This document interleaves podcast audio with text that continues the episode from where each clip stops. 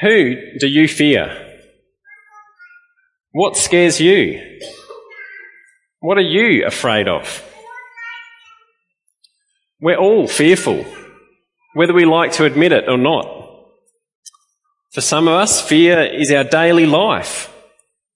For others, fear goes up and down like the weather.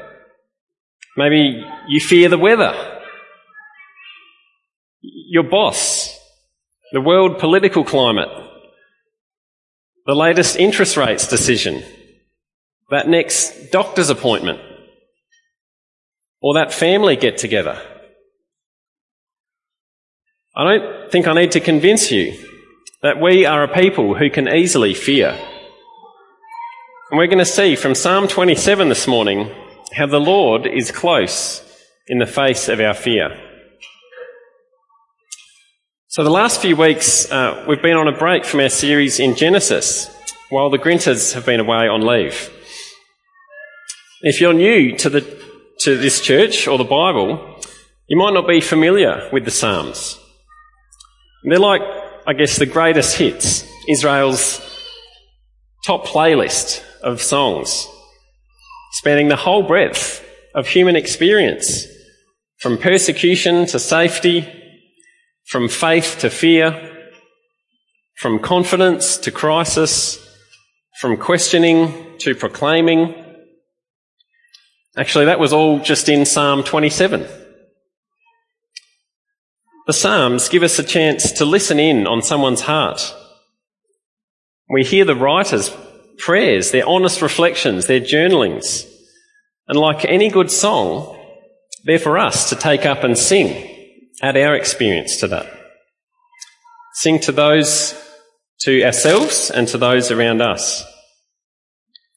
So unlike a story or a narrative, which, like we read in 1 Samuel, or a letter, um, like 1 Peter or Romans.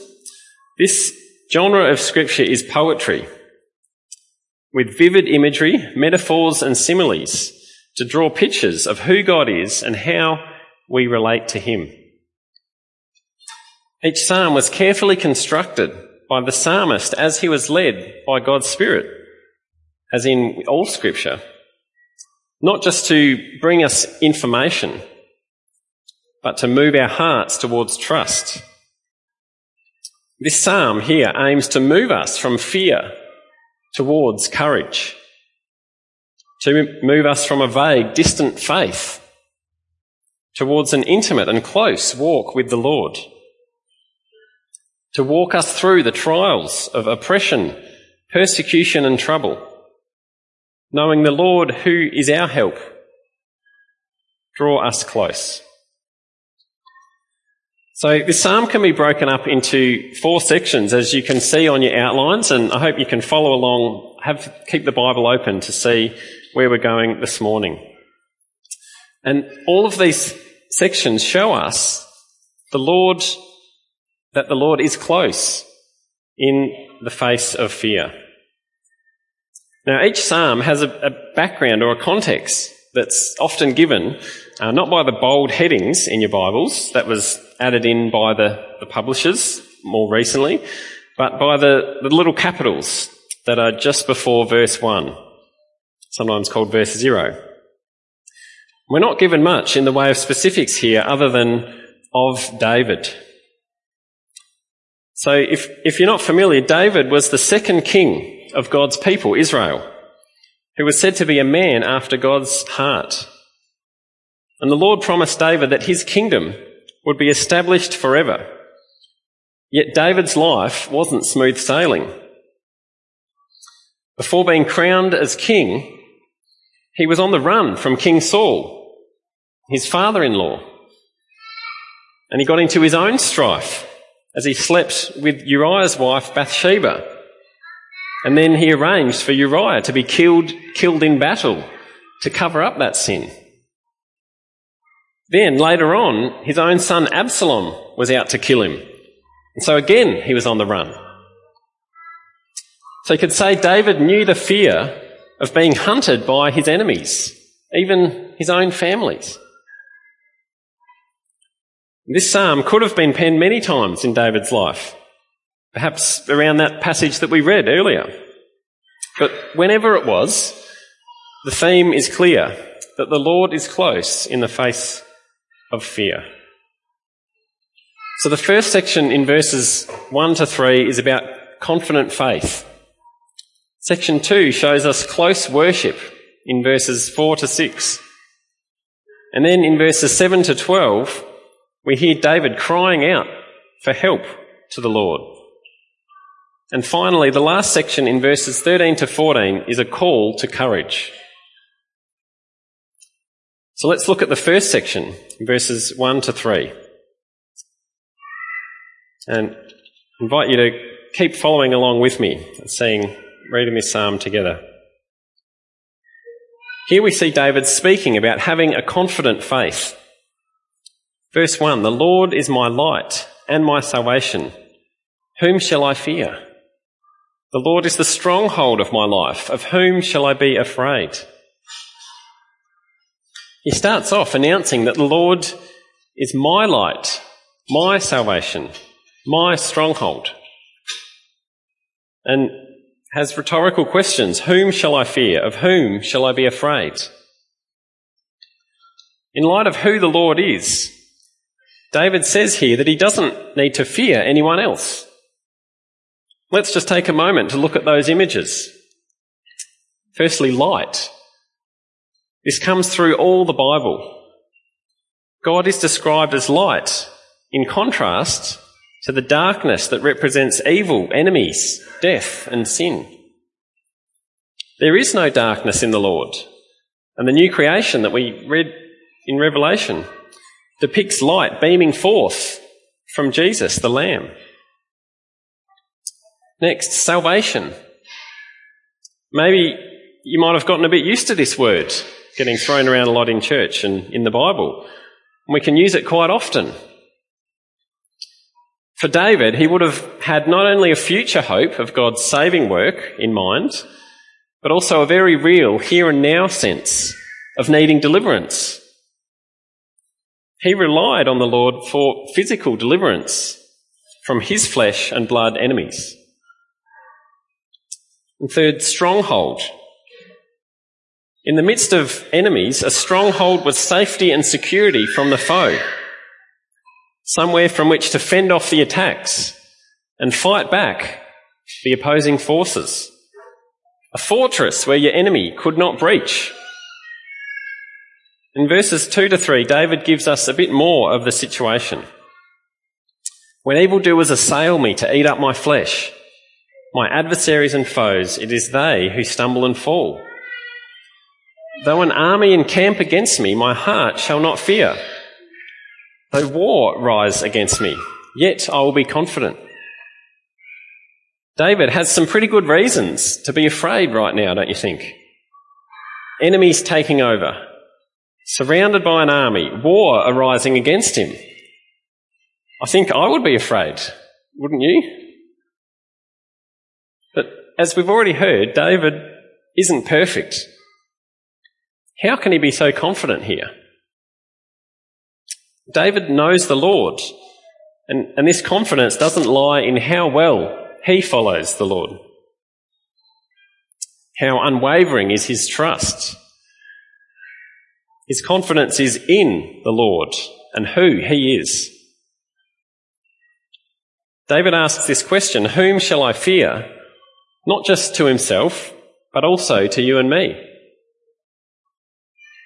Because of the fact that the Lord is my light, my salvation, and my stronghold, whom shall I fear?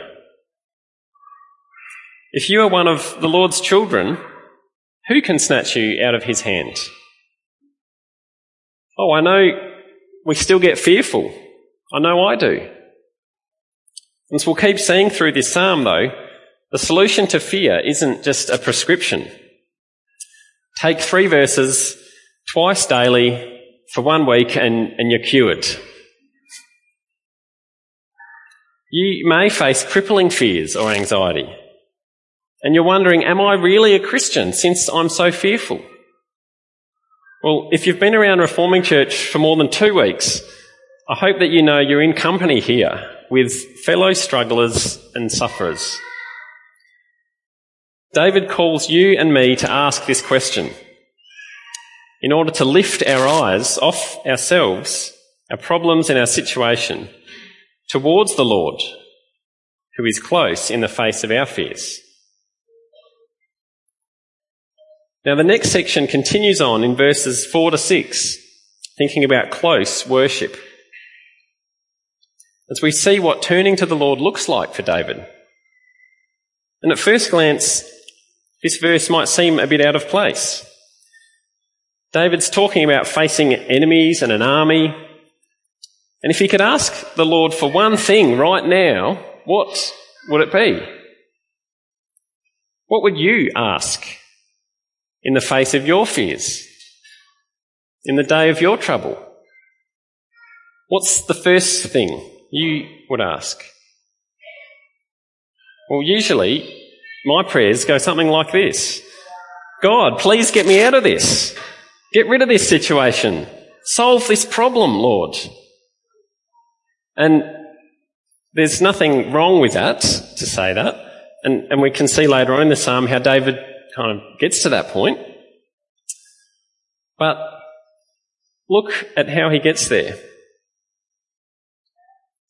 Verse 4 One thing have I asked of the Lord, and this will I seek after, that I may dwell in the house of the Lord all the days of my life, to gaze upon the beauty of the Lord and to inquire in his temple. David first asks for a closer presence of the Lord to have intimate worship. Now, the place where God's people, Israel, drew near to him in worship was the temple, the house of the Lord. And the Bible tells us that God didn't need, a, didn't actually need a house to live in because all of creation is his. But he chose to reveal himself and make his presence known through the temple and through that imagery. In the face of his fears, why does David prioritize worship, seeking God, rather than getting down to business, getting to work on solving the problem? Have you ever been overwhelmed by something? A problem, a conflict, a suffering, a desperate need, where you find yourself just ruminating well into the early hours? turning over the possibilities, pr- playing out the scenarios, reliving the conversations, considering the what ifs or if onlys. Like I said before, God doesn't promise a quick fix to our fears. But I wonder whether our fears would have less hold on us as we build a habit of turning to the Lord. Rather than turning over our problems what if we turned our gaze upon the beauty of the Lord? Well, what does that even mean? I'm sure you've already tried praying in the face of your fears and just getting bogged down every time in, in your own head. Well, let's keep going through this to find help. Verses 5 to 6 look towards the future acts of the Lord. He will hide me in his shelter. He will conceal me under the cover of his tent. He will lift me high upon a rock. My head will be lifted up. David places his future hope in the fact that the Lord is present and active. Based on what he knows about the Lord, David trusts that he is in the picture.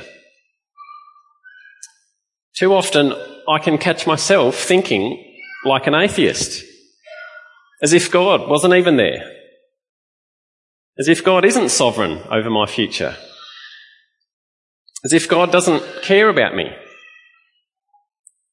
We can start living like functional atheists, writing God out of the story.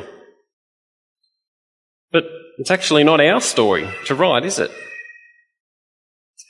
Notice how in verses 5 and 6, all of these things are being done to David. He doesn't work really hard to get into God's presence, unlock the key. He relies, he rests on the Lord doing the work first. The Bible displays on every page the grace, the undeserved favour that the Lord offers to his chosen people. And now let's look at David's response. I will offer in his tent sacrifices with shouts of joy. I will sing and make melody to the Lord. What does this remind you of? What, what is that a picture of? It's right here, right now. It's gathered worship. Honouring God with joyful sacrifice and singing. And now, thankfully, we don't need to offer animal sacrifices each day or week like in David's time. But we are called to present our bodies as a living sacrifice by living in such a way that brings the Lord pleasure. And we're to sing. Have you ever wondered why we sing on a Sunday morning? Just because God told us to do, just because we have to. Have to sing, oh, la, la, la. Maybe, but I think more than that, we get to sing. We have a reason to. We sing to the Lord for all that He has done first. And it, and it lifts our eyes up to Him. Many, all of these psalms are songs that God's people sing. And strangely, they tell us, the songs tell us to sing. It's a bit, bit circular. But it makes sense, doesn't it? Singing lifts up our hearts as well as our eyes. Let's think more about how we can gaze upon the beauty of the Lord, coming in close worship of Him. I'm sure there's hundreds of different practical examples, and I'd love to hear what you do, what lifts your eyes, how you gaze upon the beauty of the Lord. But wouldn't it be great if we just had one thing here? Something that anyone could do anywhere with people or when you're by yourself, at work or lying awake in bed. What, what could it be? Well, we've already thought about it actually. It's right here in verse 6 singing. Even if maybe you or others don't like the sound of your singing we can sing. Lately, for myself, if, if my mind doesn't shut down when it's time to sleep, or when it's way over time past time to sleep, running over fears and failures, I've started singing a church song or a hymn or a psalm, something I'm familiar with, in, in my head over and over. I mean, I still might not go to sleep straight away. But slowly my thoughts turn to the words I'm singing and to the one I'm singing them to. The situation might not change. I might still be awake at 1am. But I'm slowly getting less stressed and at least not as upset about still being awake. David leads us in this second section towards a closer worship of the Lord as we see how he is close to us in the face of our fears. Now, the, the third section in verses 7 to 12 moves to David's cry to help, cry for help from the Lord. At this point, David gets personal with the Lord. I don't know if you noticed, but he moves from speaking about the Lord to speaking to him. We get a sense that in the first sense of the psalm, there's a bit of distance between the oppression that's going on, the situation, the heat, and the writing down of these verses. But in verse 7, can you see the temperature is rising? I think this is a reflection of our lives too. We may have taken some time over the years when the heat wasn't on to think about how the Lord is close to us in the face of our fears. But then we find ourselves back in the furnace with questions and pleas coming up, searching. David calls out to the Lord in honesty and desperation. Verse 7 Hear, O Lord, when I cry aloud. Be gracious to me and answer me. The Bible, and especially the Psalms, give us permission to bring our raw, unpolished feelings to the Lord. The church isn't a place where we have to wear a painted smile and pretend that life is always awesome. Often our experiences cause us to doubt what we know about the Lord and his love for us. David goes on, You have said, Seek my face. My heart says to you, Your face, Lord, do I seek. He's saying, Lord, I'm trying to do what you asked. I'm trying to draw close to you. But life is still falling apart. I still face my enemies and I'm still afraid. We need to be clear that for those who are brought into God's family, He doesn't promise a life free from suffering. In fact, Jesus says that in this world, those who follow Him will have trouble. He continues, Hide not your face from me. Turn not your servant away in anger. O you who have been my help, cast me not off. Forsake me not, O God of my salvation. This is a cry from someone who's feeling like they've been cut off from the Lord. Feeling like God is anything but close. Can you relate? But see what David does with that feeling. Does he let it fester and build up a wall between him and God? Does he give up on the Lord since it seems that God has given up on him? No, he continues, he persists in prayer, clinging on to what he knows for sure. That this is the God of his salvation, the God who delivers, the God for whom nothing is too hard. For my father and my mother have forsaken me but the Lord will take me in. He's saying that even if your own parents reject you, the Lord will be close in the face of fears. Have you known the loss or pain of a fractured relationship with father or mother? Or with another close family member? The Lord grieves this and draws near to take you in to give you a new family, to tend to your wounds.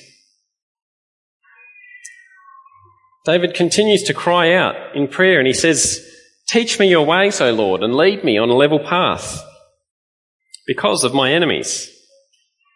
Give me not up to the will of my adversaries, for false witnesses have risen against me, and they breathe out violence. Maybe it seems odd that in his distress, David asks to be taught the ways of the Lord. A growing closeness with the Lord will bear fruit in wanting to follow his ways. Loving the Lord means loving what he loves. You've probably seen it with newly dating couples. Oh, sure, I'd love to go to the market this weekend. What a great idea to work on your ute together tomorrow. Oh, this cricket game is so much fun.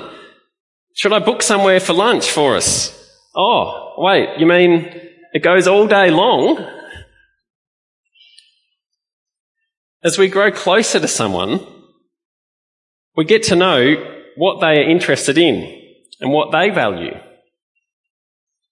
And we don't have to guess with God. He graciously gives it to us in His Word, the Bible. David's asking for guidance and protection here a level path so that he can be delivered from his enemies. And he also asks the Lord not to let his enemies get away or get their way with him. David had his faults for sure, but he sought to live an upright life, all the while being slandered.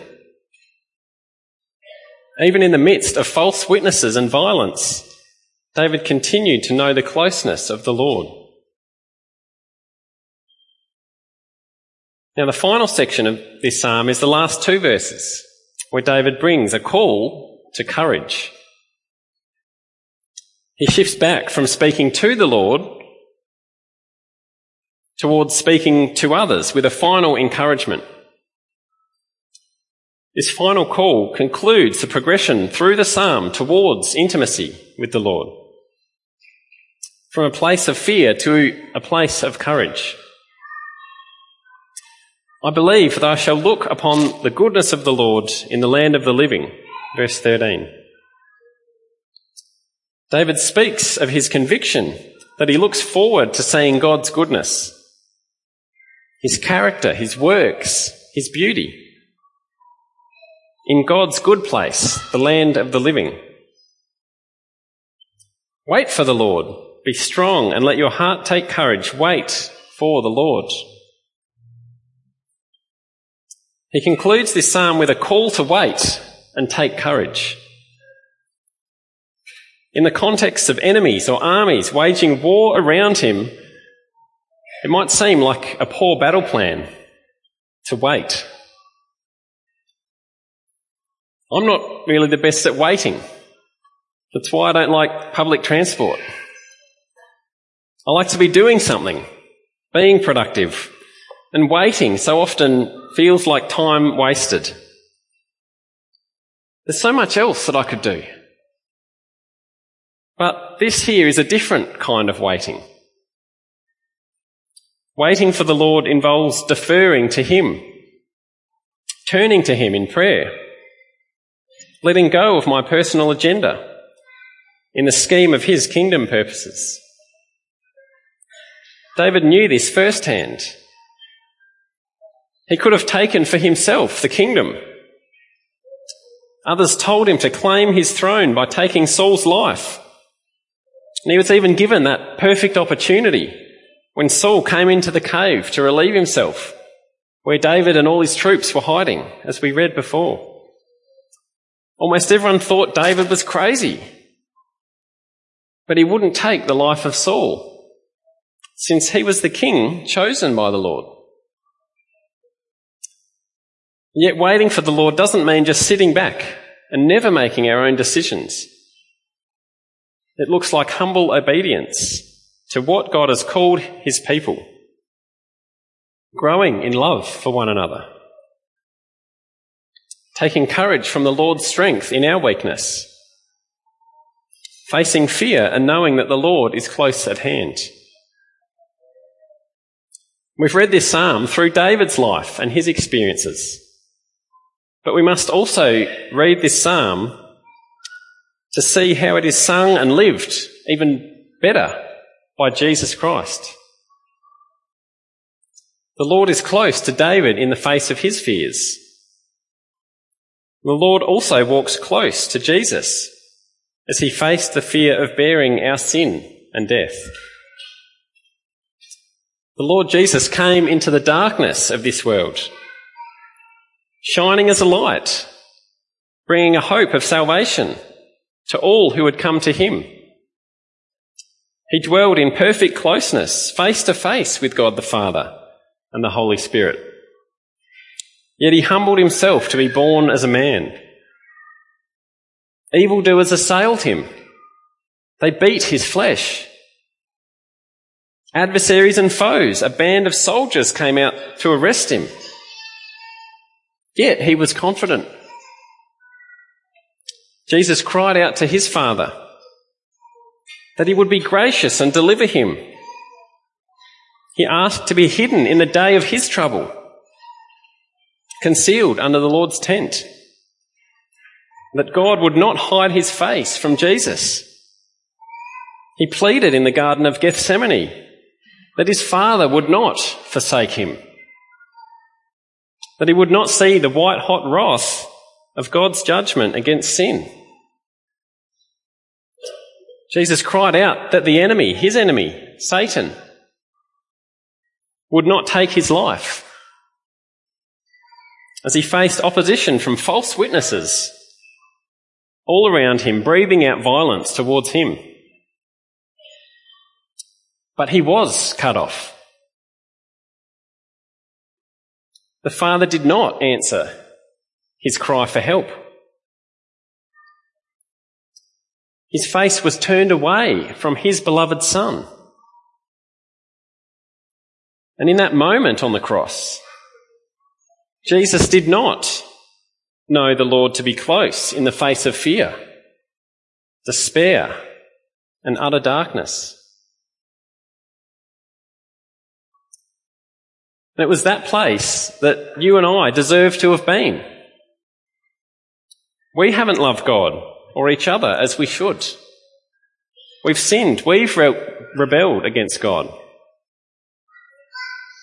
And we face the consequences for our sin, which is death and judgment. But Jesus didn't remain under God's wrath, dying a death with no sin of his own. Jesus was raised to life on the third day.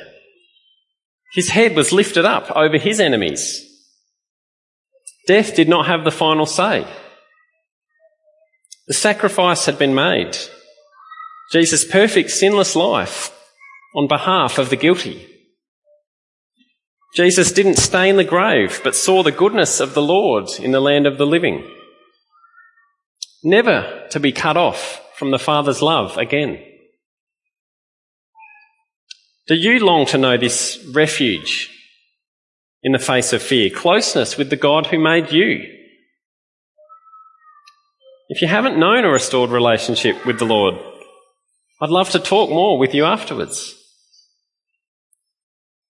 He calls you to wait for Him, to come to Him, to kneel before His throne and confess your sin receiving forgiveness and a new life as a child of God, and receiving the gift of the Holy Spirit, our Comforter, who works to teach us the Lord's ways and grow us to be more like Jesus,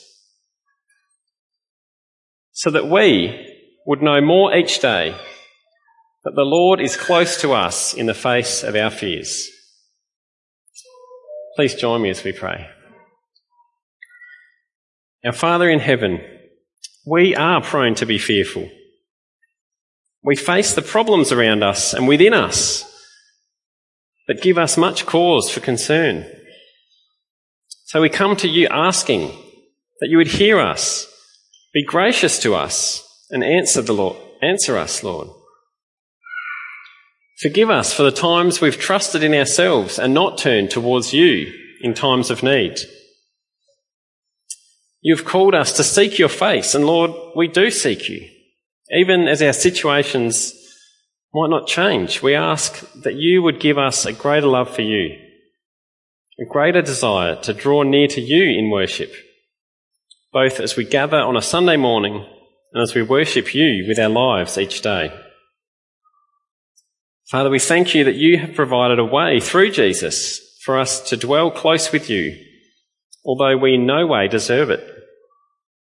We give you praise that Jesus bore our sins and was forsaken so that we would not be cut off from you. Help us to wait for you, Lord, to grow in humble reliance upon you so that we might be able to take courage in the face of our fears, knowing that you are close. We pray this in Jesus' name. Amen.